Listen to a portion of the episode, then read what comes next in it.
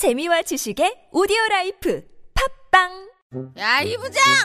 네가 부장이면 다야? 뭐뭐뭐뭐 저 인간 저건 쟤 오늘도 술술 풀리고 안 먹고 회식 갔냐 내일도 시체 상태로 출근하겠구만 아 아유 고려 생활 건강 술술 풀리고 음주전 한포가 당신을 지켜드립니다. 특허받은 천연 유래 성분 숙취 해소제 술술 풀리고를 은하계 최저가로 딴지마켓에서 만나보세요.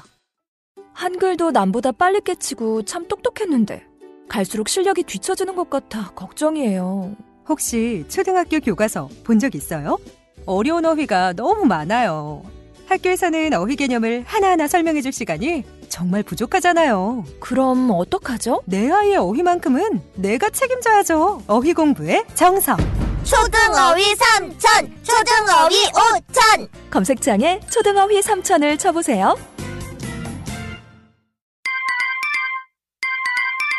자려고 누웠는데 저스툰 지루한 지하철에 저스툰. 자려고 누웠는데 지루한 지하철에 클래스가 타는 재미 저스툰. 클래스가 타는 재미 저스툰. 웹툰 웹소설은 저스툰. 클래스가 타는 재미 저스툰. 다시 날씬해지고 싶어 다이어트 해야 하는데 좀 간단한 방법 없을까? 1522-6648 1522-6648 혹은 비타샵을 검색해 주세요.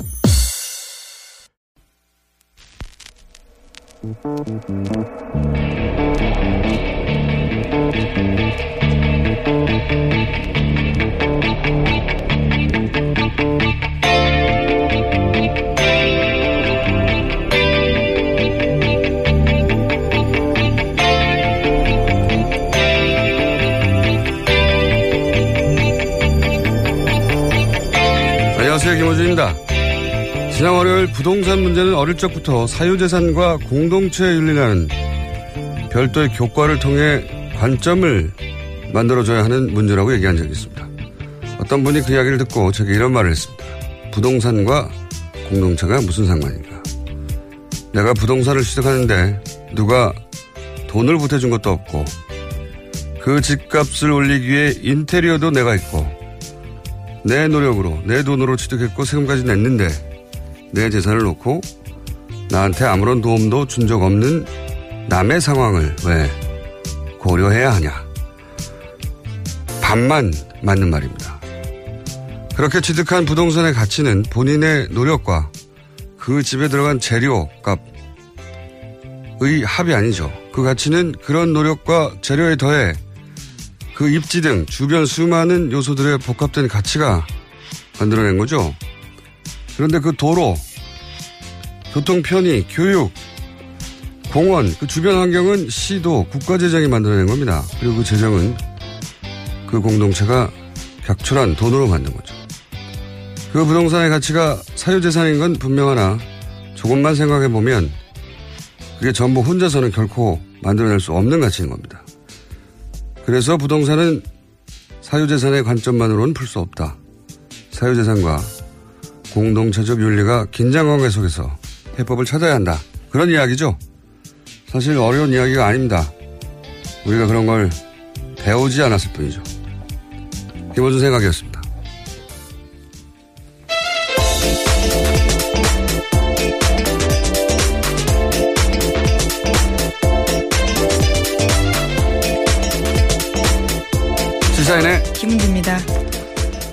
어제 정치적으로 큰 사건 하나, 예.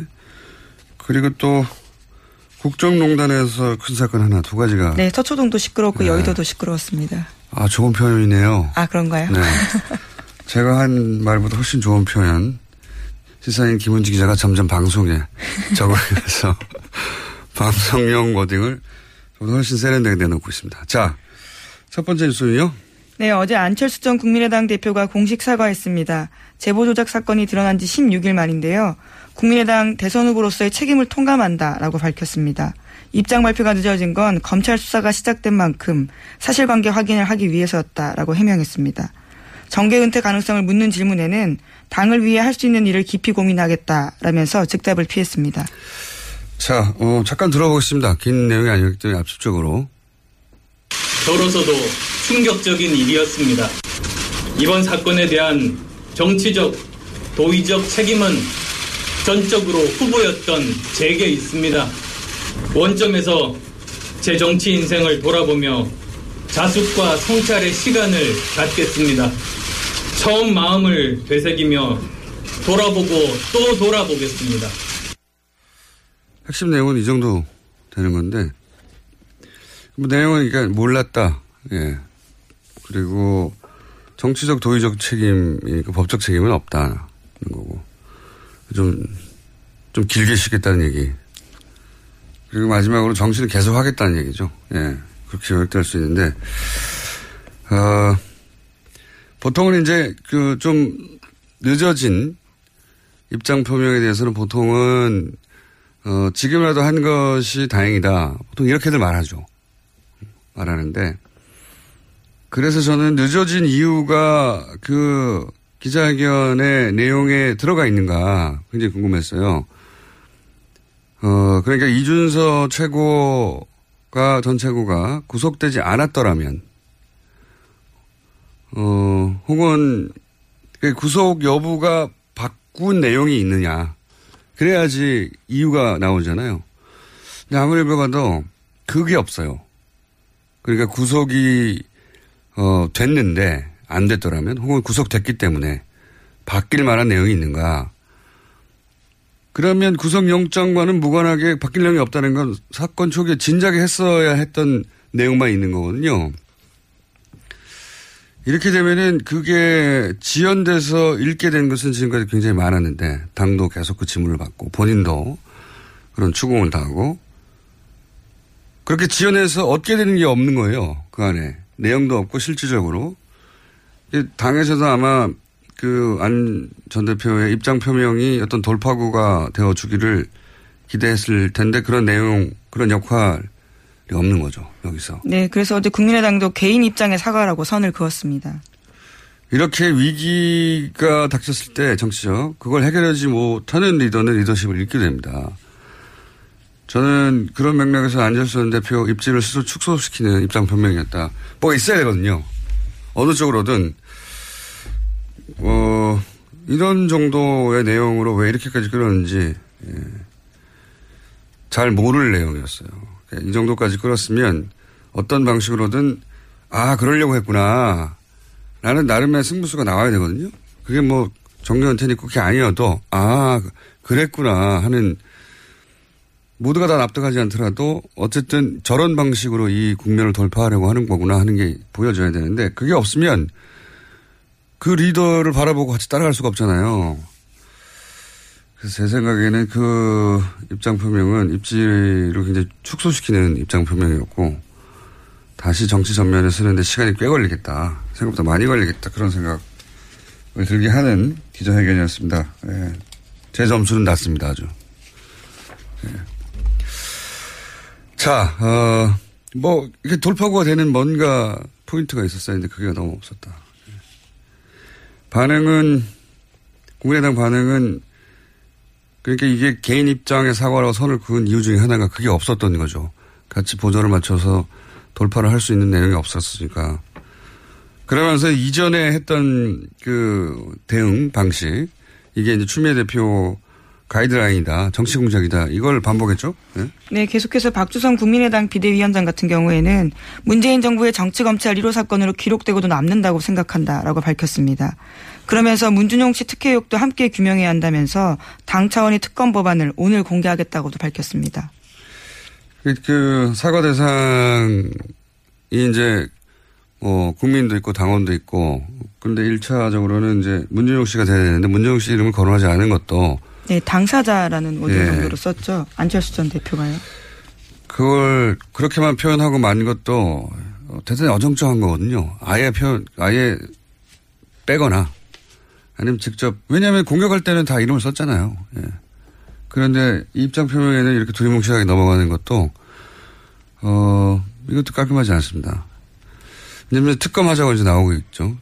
야삼당 공조에서 특검은 사실 불가능해요.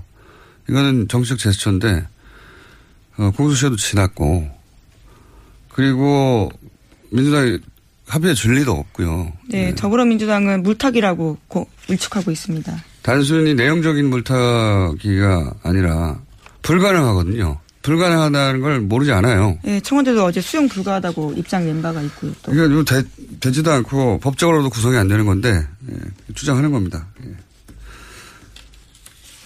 근데 이 대치 국면을 뭘로 풀 수 있을지 모르겠네요. 안철수 전 대표의 입장 표명이 하나의 변곡점이 될 거라고 많은 사람들이 기대, 특히 국민의당에서 기대했을 수 있는데, 예. 이렇게 되면 안철수 전 대표의 당내 입지는 더 줄어든다. 관련 뉴스가 또 있나요? 네, 검찰의 칼날이 이제는 국민의당 윗선을 향하고 있습니다. 검찰은 이번 주 안에 공명선거 추진단 수석 부단장과 부단 부단장이었던 김성호 전 의원과 김인원 변호사를 불러서 조사할 계획입니다.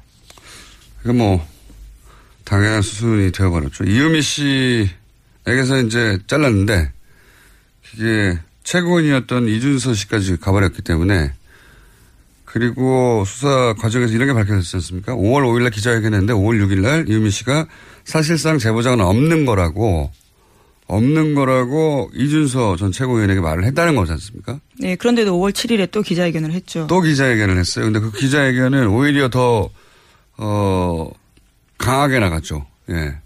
그 제보에 대한 의심, 의구심들이 있는데, 예.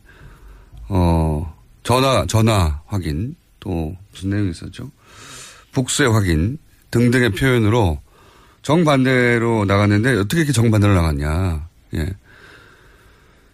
그 결정을 그러니까 이준서 전 최고위원이 이유미 씨 이야기를 꿀꺽 혼자 삼키고 혼자 오히려 더 강하게 나간 건지 아니면 그런 게 이유미 씨로부터 나왔는데도 불구하고 이 그 회의에서 공개됐는데 더 강하게 나왔는지 뭐 따져야 되는 게 당연한 수순이 됐습니다. 현재까지는. 자, 이게 여의도에서 어제 크게 있었던 사건이고요. 서초동에서 크게 있었던 사건. 네, 어제 정유라 씨가 이재용 삼성 부회장의 재판에 출석했습니다. 원래는 안 나가겠다라고 했었던 걸로 알려져 있었는데요. 갑자기 깜짝 나온 겁니다. 나와서 삼성의 승마 지원과 관련한 증언을 쏟아냈습니다. 먼저 최순실로 최순실 씨로부터 들은 이야기를 계속 공개했는데요. 2015년 10월부터 타기 시작한 말 살시도의 소유권에 대해서 이야기했습니다. 삼성 소유였던 이 말에 대해서 최순실 씨가 내 것처럼 사면 된다라고 이야기했다라는 건데요. 굳이 돈 주고 살 필요 없다라는 이야기도 했다라고 인정했습니다. 또 삼성에서 혼자만 지원받은 것이 소문나면 시끄러워진다. 삼성이 말 이름 바꾸자고 하니 바꿔야 한다. 이런 최순실 씨의 말도 공개했습니다. 그게 이제 최순실 씨 그리고 어, 삼성 이재용 부회장 박근혜 전 대통령이 일관되게 부인했던 것들 이 여기서 정유라 씨에서는 다 부인된 거예요. 예. 그 말도 네 거야 돈 주고 살 필요가 뭐 있어 네 거야라고 그리고 삼성에서 혼자만 지원받는다는 사실을 최순실 씨도 알고 정유라 씨도 알고 있었던 것이고 예. 그리고 여기서 이제 말스타약은 삼성은 모른다고 했죠. 네, 일관된 입장입니다. 예. 최순실 씨가 어, 혼자 몰래 거죠. 주도했다는 건데 이 정유라 씨의 증언에 따르자면 이게 이제 삼성이 이 제안을 하고 주도했다는 그리고 말 바꾸기 전날 삼성과 최순실 씨가 따로 만났다는 것도 얘기 가 들어 있어서 전면적인 삼성 입장을 뒤집는 거죠. 네, 수혜 당사자가 거기에 대해서 사실이 아니다라고 이야기한 네. 겁니다. 그리고 뭐 녹취 파일도 있다고 얘기도 했고, 그죠? 네, 증거 삼성 변호인단이 공격하니까요. 자기에게는 전화통화 녹음 파일도 있다라고 제출할 수 있다고도 이야기했습니다. 그러면서 그런 얘기가 나왔지 않습니까? 그 정유라 씨에서, 어, 작년 9월, 그러니까 국정농단이 시작하는 초, 초기죠, 초기. 네, 한겨레가 첫 보도를 9월 20일에 했거든요. 네. 그리고 말 관련된 보도가 9월 23일에 나왔습니다. 경향신문을 통해서요. 거의 첫 말과 관련된 보도는 경향신문을 통해서 많이 나왔는데 거의 첫 보도입니다, 이게. 첫 번째인데, 그, 정유라 씨에게 말을 지원한 거 아니냐는 의혹이 등장을 한 첫, 어, 시기인데, 정유라 씨 얘기로는 그 보도 있기 전에. 네, 이미 그 전이라는 거죠. 네, 전에 삼성에서 앞으로 시끄러질 것 같으니까, 어, 같으니까 말을 바꾸라는 얘기를 최순실 씨에게 삼성이 했다는 거잖아요, 삼성이. 네, 그 이야기를 자기가 또 들었다라는 거고요. 그리고 또 이제 그 이후에 이제 본격적인 말 세탁, 말 중개상을 통해 가지고 삼성 말을 주고 더 비싼 말을 최순실 씨가 돈을 내지 않고 가져가고. 근데 그때 발생한 차액, 그걸 누가 내느냐?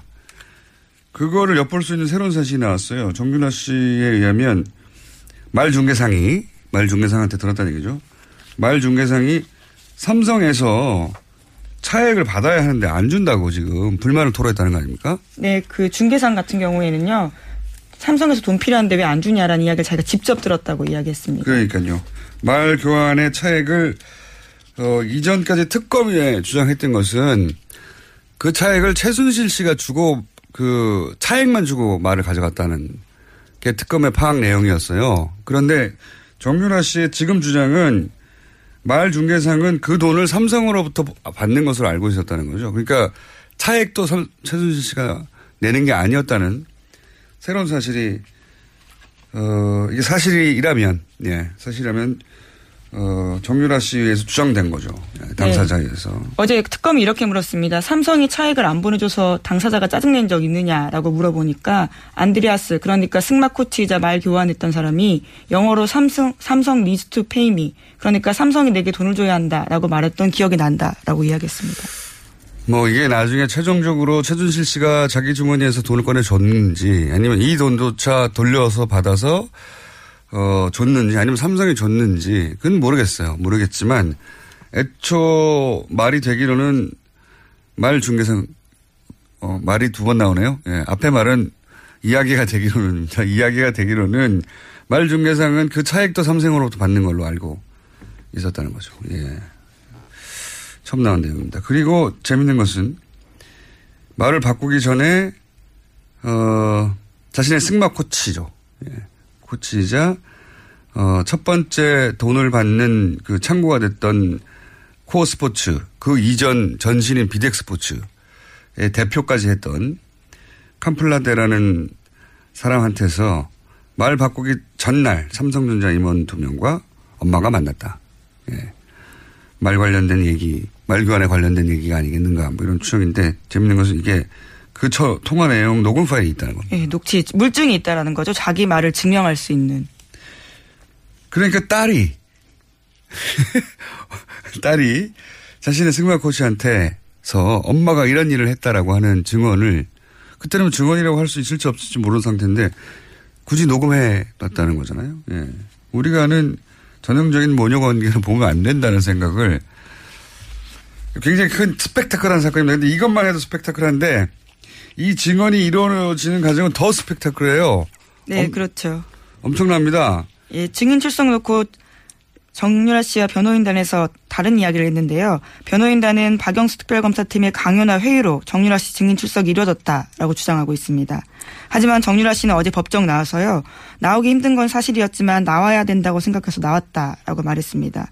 그러면서 자기가 여기 나오는데 여러 만류가 있었던 건 사실이라고 밝히기도 했습니다. 이게 진짜 이, 있을 수 없는 일이거든요. 변호인이 불출석 사유서를 냈어요. 나올 필요가 없는 겁니다. 근데 당사자가 여러 만류, 그러니까 만류는 아마 변호인들 또 이 만류하는 사람들이 들어가는 걸로 추정이 되는 게 변호인과 사, 사전 상의 없이 출석해 버렸다는 거잖아요. 변호인은 출석할 필요가 없다고 만류하고 있는데 그것도 드문 일인데 더 드문 일은 변호인들 모르게 새벽에 특검에 연락해서 그 차를 타고 갔다는 거 아닙니까? 예. 그렇죠. 이상한 일이고요. 매우. 이에 관련해서 이제 그 최순실 정유라 씨 동시 변호라는 오태희 변호사는 그런 말을 했다고요. 정유라가 살모사 같은 행동을 한다.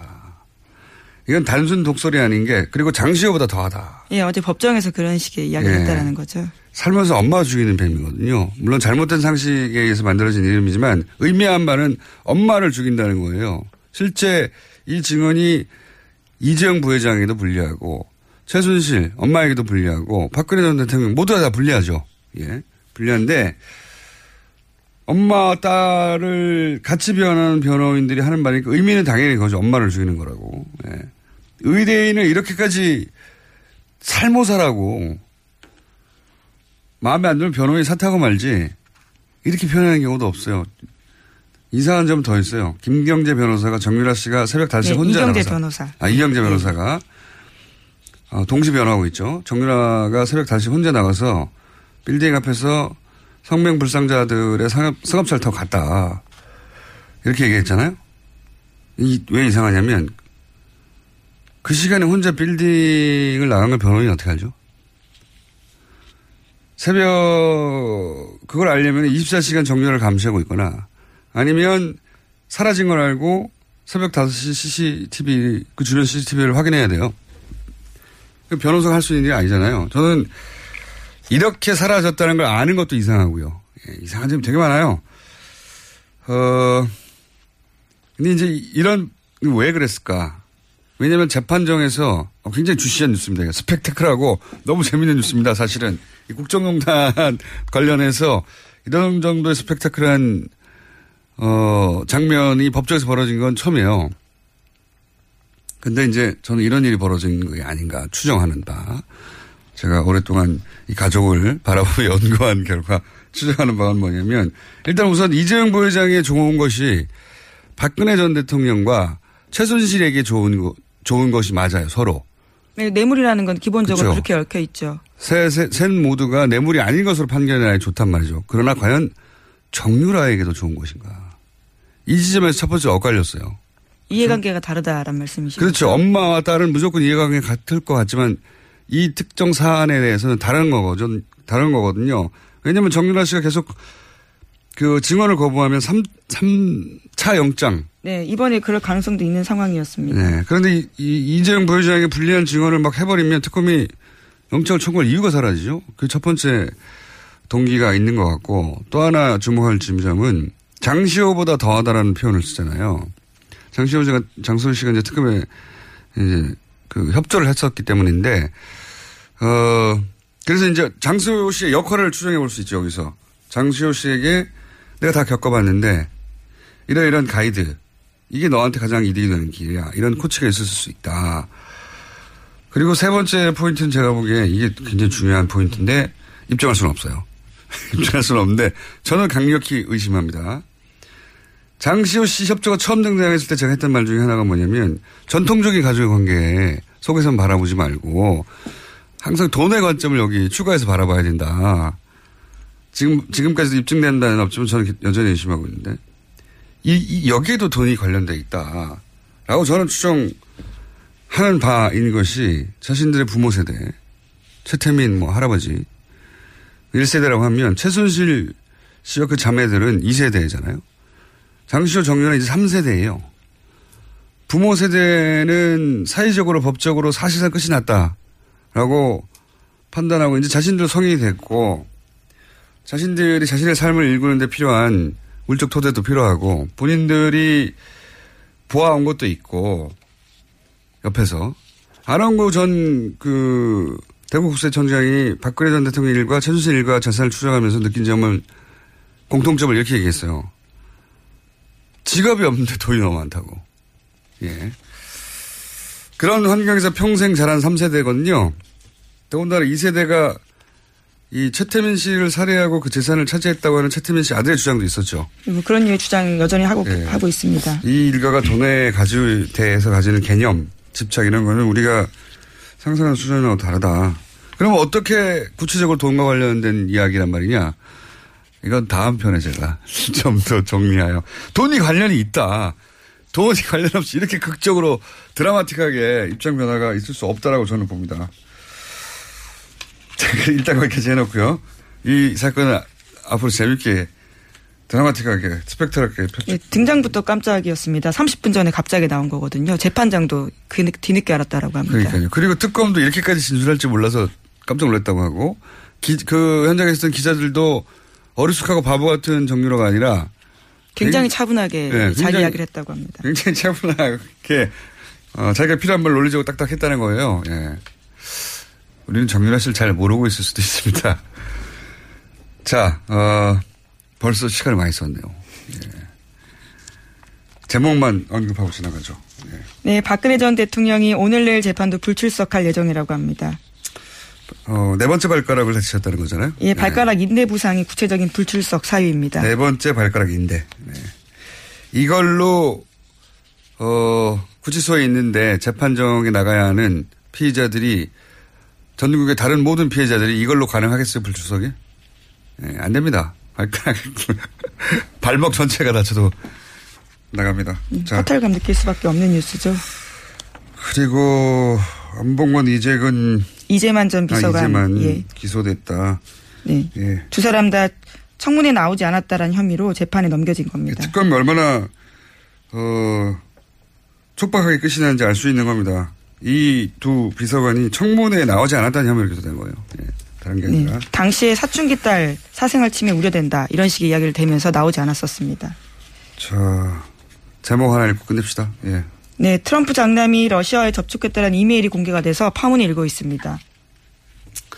아, 이 사건도 재밌는 사건입니다. 이게 우리랑 비교하자면 지난 대선에서 예를 들어서 일본의 정보국이 문재인 대통령을 낙선시키려는 목적으로 어떤 정보를 예를 들면 홍준표 후보에게 준다고 정보를 주겠다라고 네, 주겠다고 거죠. 하, 해서 그거를 어, 받은 걸로 추정이 되는데 실제로 홍준표 대표가 당선이 돼버린 뭐 이런 사건입니다. 네. 비유하자면. 비유하자면 그런 거죠. 예, 예. 비유하자면 말도 안 되는 사건인 거죠. 그런 게 러- 지금 미국에서 벌어졌고 그 이면이 나온 겁니다. 네, 그래서 미국 하원에서 트럼프 탄핵안이 처음으로 발의됐다라고 합니다.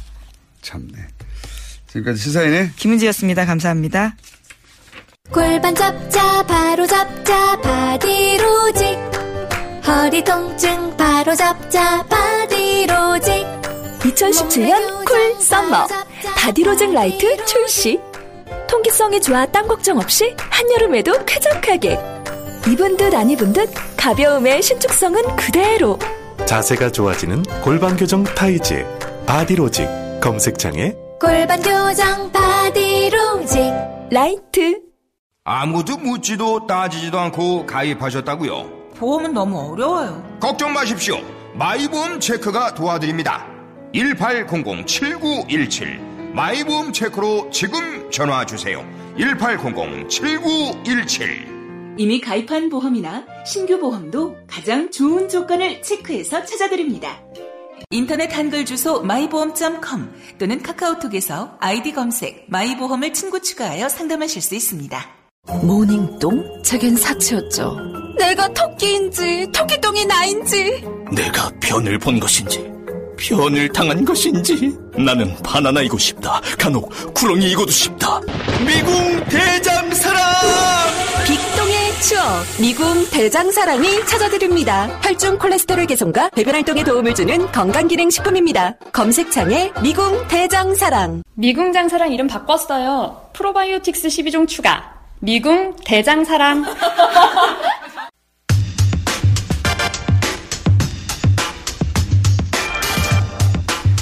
자, 굉장히 오랜만에 어, 방송에 나오시는 분입니다. 그리고 아마도 많은 분들이 많은 기자들이 인터뷰나 방송 섭외를 했을 텐데 그동안 전혀 등장하지 않았던 장재원 의원이 나오셨습니다. 안녕하십니까. 안녕하십니까. 반갑습니다. 장재원 의원. 아, 왜 또 안 나오는 사람 불러가지고 그러세요? 저희가 인터뷰 좀 굉장히 오랫동안 해왔습니다. 네. 해왔는데, 최근에 이제, 어, 자유한국당에 대해서 혁신이라는 이름으로 극우화가 되고 있는 것 같다. 이런 발언을 하시면서 홍준표 대표와 설전을 벌이고 계시고, 그래서, 아, 다시 한번 저희가 섭외 요청을 했는데, 어, 조건을 한 가지로 달고 나오셨어요. 뭐냐면, 좋다.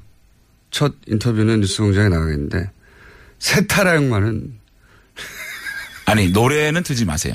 세타령만은 틀지 말아달라고 해서 네. 아니 세타령이 아니라 네. 다른 노래도 틀지 마세요. 아니 이제 우리 저희가 처음에 듣기로는 세타령을 틀지 말라고 아니 그러더라고요. 노래를 틀면 네.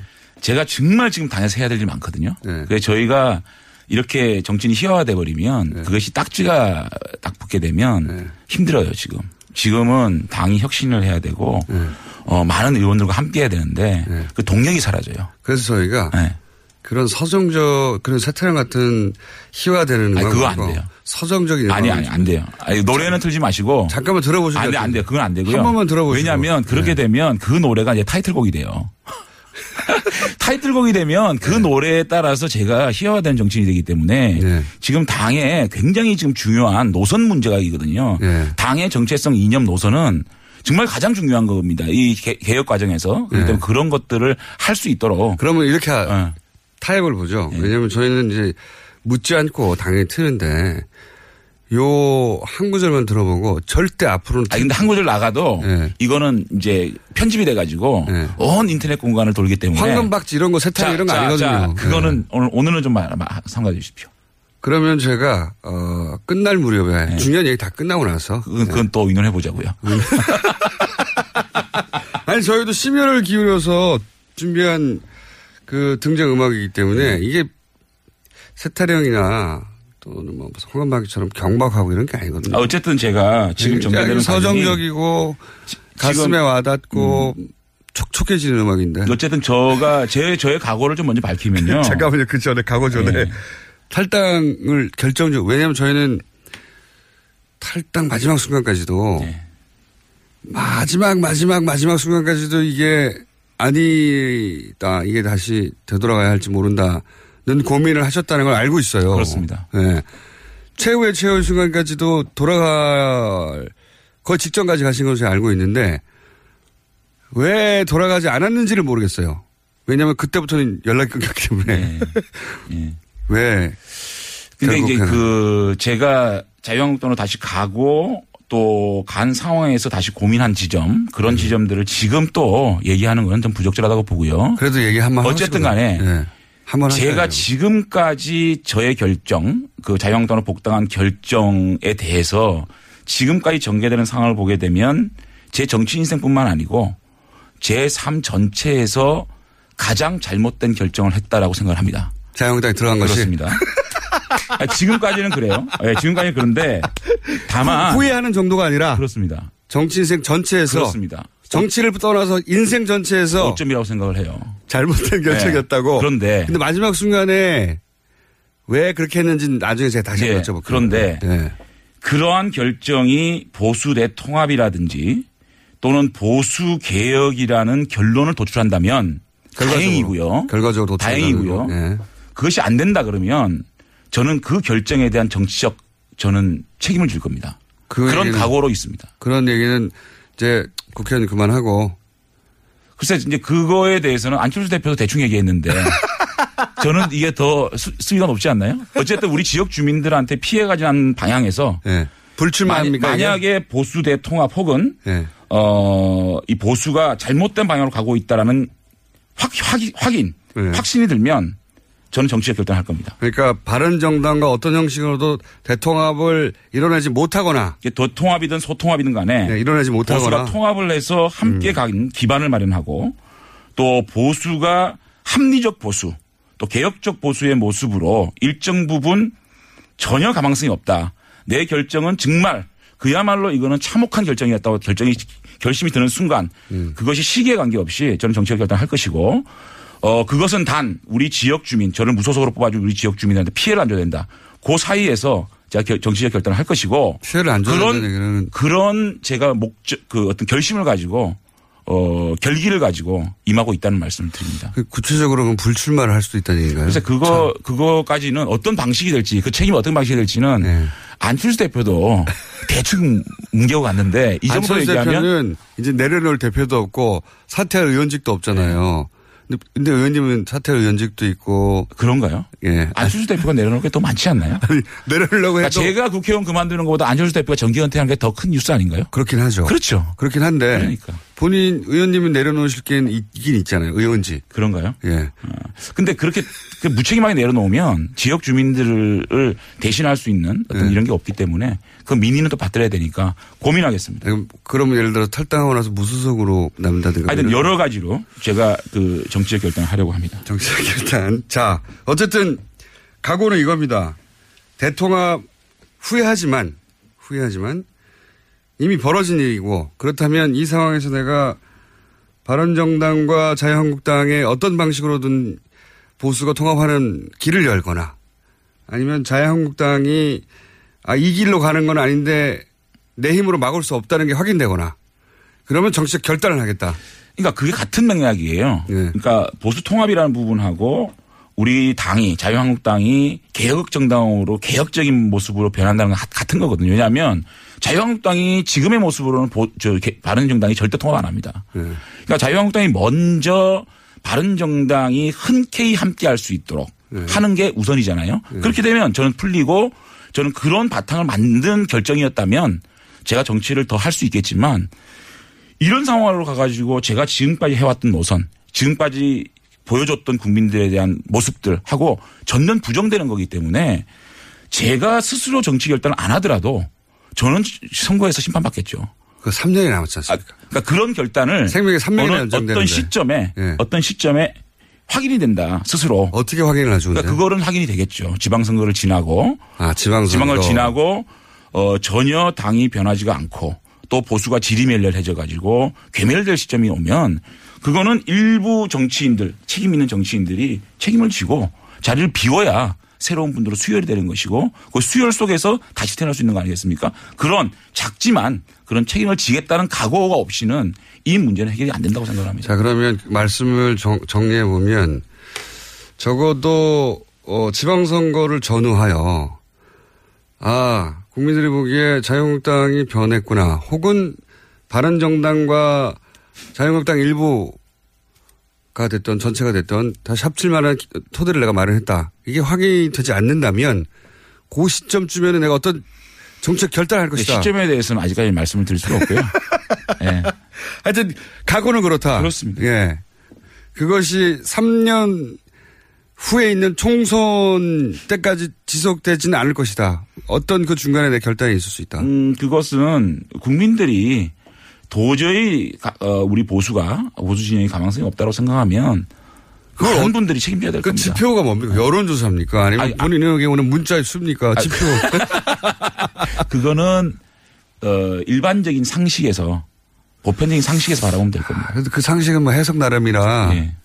아직 그 정도의 결기를 가지고 그 결기가 구체적으로 잘 그래서 지금 많은 의원들이 필요합니다. 저 혼자 이 문제는 해결할 수가 없고 일단 그 탄핵 부분에 대한 명, 분명한 어떤 그 해석 이런 것들이 먼저 필요할 것 같고요.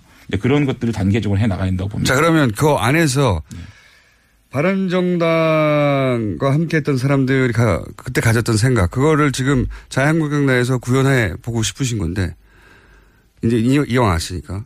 지금 최근에 이제 자유한국당의 이제 혁신위원장이라고 오신 분, 유석춘 교수 위원장에 대해서, 어, 당의, 당의 혁신한 이름으로 극우화 되는 것 같다고 표현하셨잖아요. 예. 이게 어떤 의미입니까? 그 제가 그 페이스북에 그걸 올렸을 때 홍준표 대표께서 이 극우의 개념을 다시 한번 보고 비판해라 이렇게 말씀하셨잖아요. 네. 그러면서 어저께 대변인 논평 나온 거 보니까 극우의 개념을 말씀하시더라고요. 네. 뭐 이탈리아의 무솔리니 예. 또 파시즘 극단적인 인종주의 폭력 이런 얘기 하시는데 일반적인 우리가 극우라 그러면 예. 우측에 있는 분들 중에서 가장 우측에 있는 분을 일반적으로 극우라 그러잖아요. 일반론으로 가게 되면 그럼 현대 사회에서 폭력이 있을 수가 있나요? 감옥에 가야죠. 그렇기 때문에 노선이 가장 오른쪽에 있는 사람을 극우라 보면 그게 전체주의고 국가주의고 안보 측면에서 좀 강한 강경 노선, 강연 일변도 이런 것들 이런 분들을 극우라 그러잖아요. 그런데 유석준 위원장 같은 경우에는 유신 유신 부분에 있어서 독재를. 국가의 국가의 위기를 극복하기 위한 수단이었다. 이렇게 얘기하는 것들이잖아요. 그게 가장 어떻게 보면 국가들 위기를 이 표명함으로 인해서 개인적인 인권을 억제는 이런 것들을 미화하는 것이 극우죠. 독재를 위한 거죠. 예, 그리고 어, 북한 문제를 선제적으로 타격할 수 있다. 그럼 무력 통일도 하자는 얘기인지 이게 극우잖아요. 결국은 제가 볼 때는 이런 것들을 극우로 저는 칭했다는 말씀을 드리고 결국은 제일 중요한 게 보수의 위기가 어떻게 왜 왔습니까? 탄핵 때문에 왔습니까? 국정농단 때문에 왔습니까? 국정농단 때문에 온 거 아닙니까? 이것에 대해서 정치 보복이다. 그럼 그 누가 보복을 했죠? 정치 보복을? 국민들이 한 겁니까? 그래서 3분의 2 국회의원들이 탄핵 소추를 발의하고 또 만장일치의 헌법재판소의 결정을 무시하는 이런 사고가 만약에 우리 자유한국당의 개혁의 방향이라 그러면은 제가 가장 먼저 청산 대상이 돼야 된다고 생각한다는 제가 말씀을 드린 겁니다. 그리고 이런 말씀도 하셨어요. 유석춘 교수. 어, 본인이 태극기 집회에 참석을 하였고 태극기 집회는 의병이었다라고 표현하셨고 의병. 예, 태극기 집회가 의병이면 촛불 집회는 오랑캐가 되는 겁니다. 그 저희는 저희의 개혁의 시작은 예. 탄핵에 대한 인정부터 해야 되는 겁니다.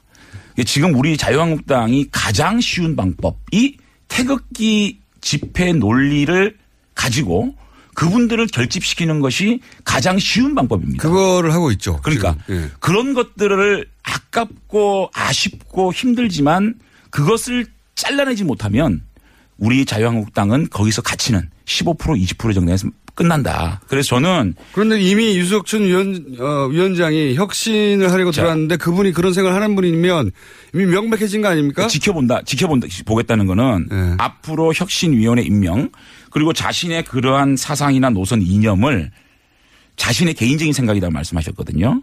그렇기 때문에 자, 개- 개인의 이념이나 사상이나 역사인식을 당의 당헌 당규나 정강정책에 반영되면 안 된다는 게 제 주장이고요. 혁신위원회 임명과 혁신의 하는 과정을 지켜보겠다는 것이고요.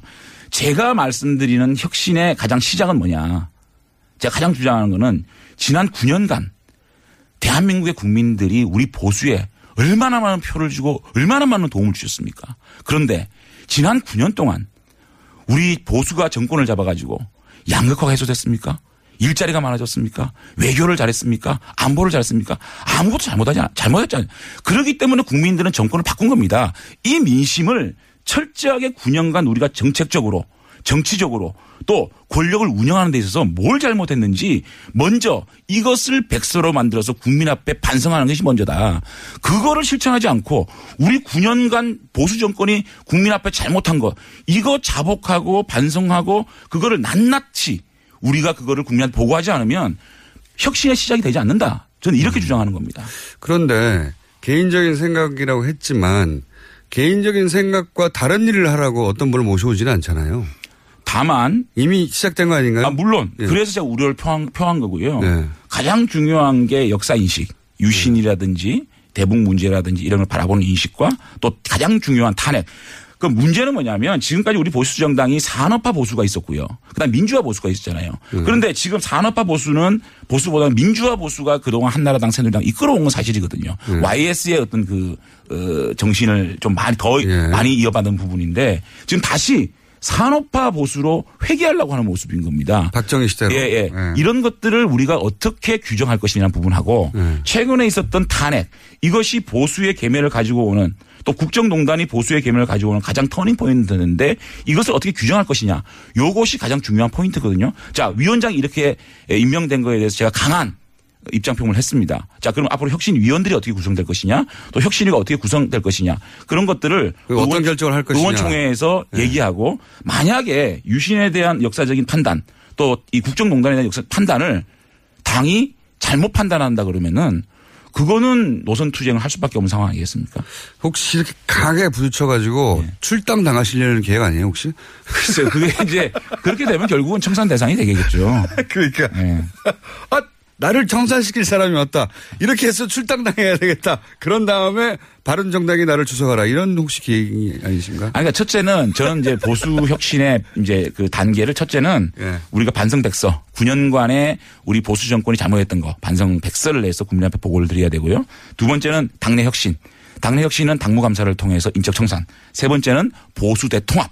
네 번째 우리가 이제 이제 할 수 있는 일이 야당 여당에 대한 감시. 사실은 지금은요 우리가 문재인 정권을 아무리 얘기를 해도 너나 잘해라 그러거든요. 메신저로서의 신뢰가 떨어진 겁니다. 메신저로서의 신뢰를 먼저 확보하는 것이 먼저고 그 다음에 정권을 견제하고 비판할 수 있는 힘이 생기잖아요. 지금 현실적인 힘은 있어요. 백성이 넘기 때문에. 그 힘이 107석이라는 힘보다 너무 작은 힘인 거예요. 그거를 동력을 확보하기 위해서는 우리가 9년간의 반성과 당내 혁신이 먼저 돼야 그 다음에 보수 통합을 해가지고 기반을 마련해야 문재인 정권을 감시를 하죠.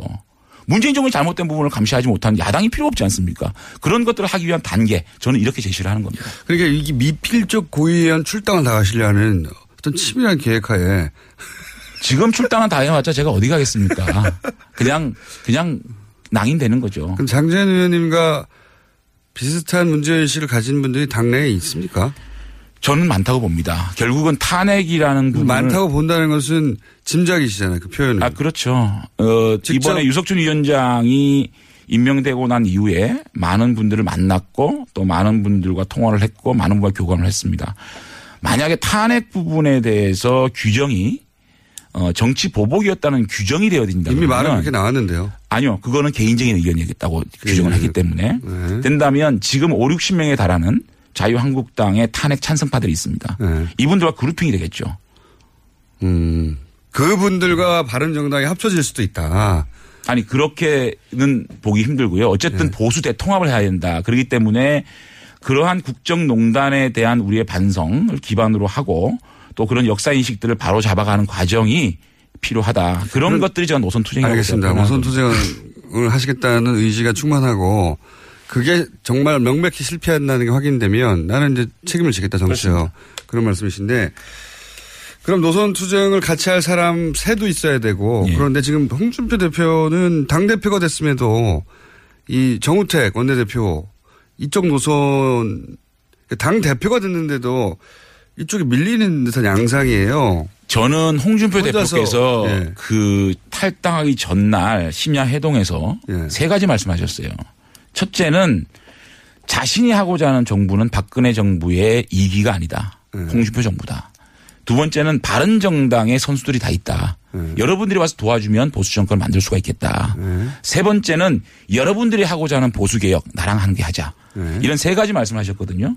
그 부분에 대해서 홍준표 대표님께 어떤 뜻이었는지 다시 한번 여쭤볼 생각입니다. 홍준표 대표하고 어떤 의미에서 같은 편이 될 수도 있는 상황 아닙니까? 그렇게 가면 편하죠. 저희 그런데- 입장에서는 사실은 홍준표 대표께서 당 어떤 그 내부의 지지 세력이 없는 상황에서 저희들이 함께 한다 그러면 편 정말 그 피- 편한 길을 갈수 그런 있겠죠. 제안을 안 해보셨어요, 홍준표 대표한테? 근데 그런 것들이 지금 어떤 의미가 있을까? 뭐 그래도 지금- 혼자 하는 것보다 당 대표 손을 잡는 게 낫지 않습니까? 그래서 예. 대표님께 지금 제가 독대를 한번 신청을 할 생각입니다. 아, 이 방송을 통해서 하시는 겁니까, 지금? 아니 제가 여러 요소로 말씀을 드리고 있습니다. 같은 당에 있는데 뭐, 그냥 쭉 들어가서 만나면 되는 거 아니에요? 그렇겠죠. 예. 그러니까, 그, 그거 결심까지 하실 일은 아니, 아니에요. 결심은 아니고요. 어쨌든 제가 그 한번 터놓고 말씀드릴 기회를 가지려고 합니다. 나오신 김에 이제 앞으로 저희 방송에 자주 나와서 욕 문자도 많이 받으시고 그러면 좋겠고요. 바른정당에 남아있는 분들에게 혹시 하고 싶은 얘기는 없으세요? 일단은 그렇게 황영철 선배한테 제가 여러 번 말씀을 드렸어요. 내가 형님하고 같이 돌아가지 못해서 미안하고 또 형님이 외롭게 돌아가는 데 대해서 어, 참 가슴이 아프다라는 말씀을 드렸고 어쨌든 제가 어, 바른정당과 함께 할 수 있는 그런 마중물 역할을 제가 하겠습니다. 형님은 거기서 그때 왜 못 돌아가신 거예요? 거의 돌아가실 뻔 했잖아요. 예. 그, 그 결정적으로 가족입니까? 동지들입니까? 환경입니까? 뭡니까? 카테고리가? 결정적으로 못 돌아가. 제가 사실은 이제 탈당 기자회견하고 한 밤에 네. 문자를 받았어요. 문자를 받았는데 고등학생인지 의원님을 정말 좋아했는데 실망이다 뭐 그런 거. 실망이다 뭐 네. 그런 여러 가지 문자를 받고 영철이한테 전화를 했어요. 네. 강영철 선배한테 형님 우리가 우리는 아니지 않느냐. 우리가 이러, 이렇게 국민들한테 실망을 드리고 어떻게 정치를 하겠냐. 나도 그렇게 생각한다. 내일 자기는 기자회견 하겠다. 그래 놓고 본인은 왜 다시 갔냐고요. 아니 그래서 이제 그거는 제가 좀 이따 말씀을 드릴게요. 언제요? 예, 제가 다음 주에요? 또 나오라고요? 예. 아니 이제 기왕 이 기기를 들어섰는데 예. 그 제가 보기에는 어 기록을 깰 수 있지 않을까 다시 김성태 의원이 세웠던 기록이 있는데 네. 그것만큼은 안 돼도 어쨌든 지금 막 옵니까? 아, 아니 예상보다는 적게 와요. 예. 지금 굉장히 잘하셨다는 거죠. 아 그래요? 예. 아니 근데 저는 어 저 제가 정, 정직하게 얘기를 해서 이렇게 사랑을 받고 있는 정치인인지 몰랐어요. 아 정말 제가 이거 오바인지 오바가 아니고요. 저는 사실은 솔직히 말하면 제일 먼저 김성태 선배가 욕을 제일 많이 먹을 줄 알았고 그 다음에는 권성동 의원인 줄 알았는데 실금이 제가 1위더라고요. 예. 그래서 저한테 비난이 제일 많이 쏟아지더라고요. 그래서 아 내가 서정적으로 끝내보겠습니다. 예. 서정적으로. 그러니까 제가 야 이렇게 그동안 많은 관심을 받아주셨는데 제가 이렇게 실망을 드렸구나라는 마음을 가지고 앞으로 좀 더 결기 있고 어, 좋은 모습으로 정치를 해야 되겠다는 생각을 합니다.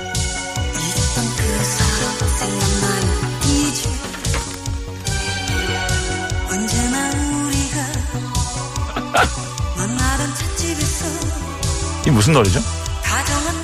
장재현 의원이었습니다.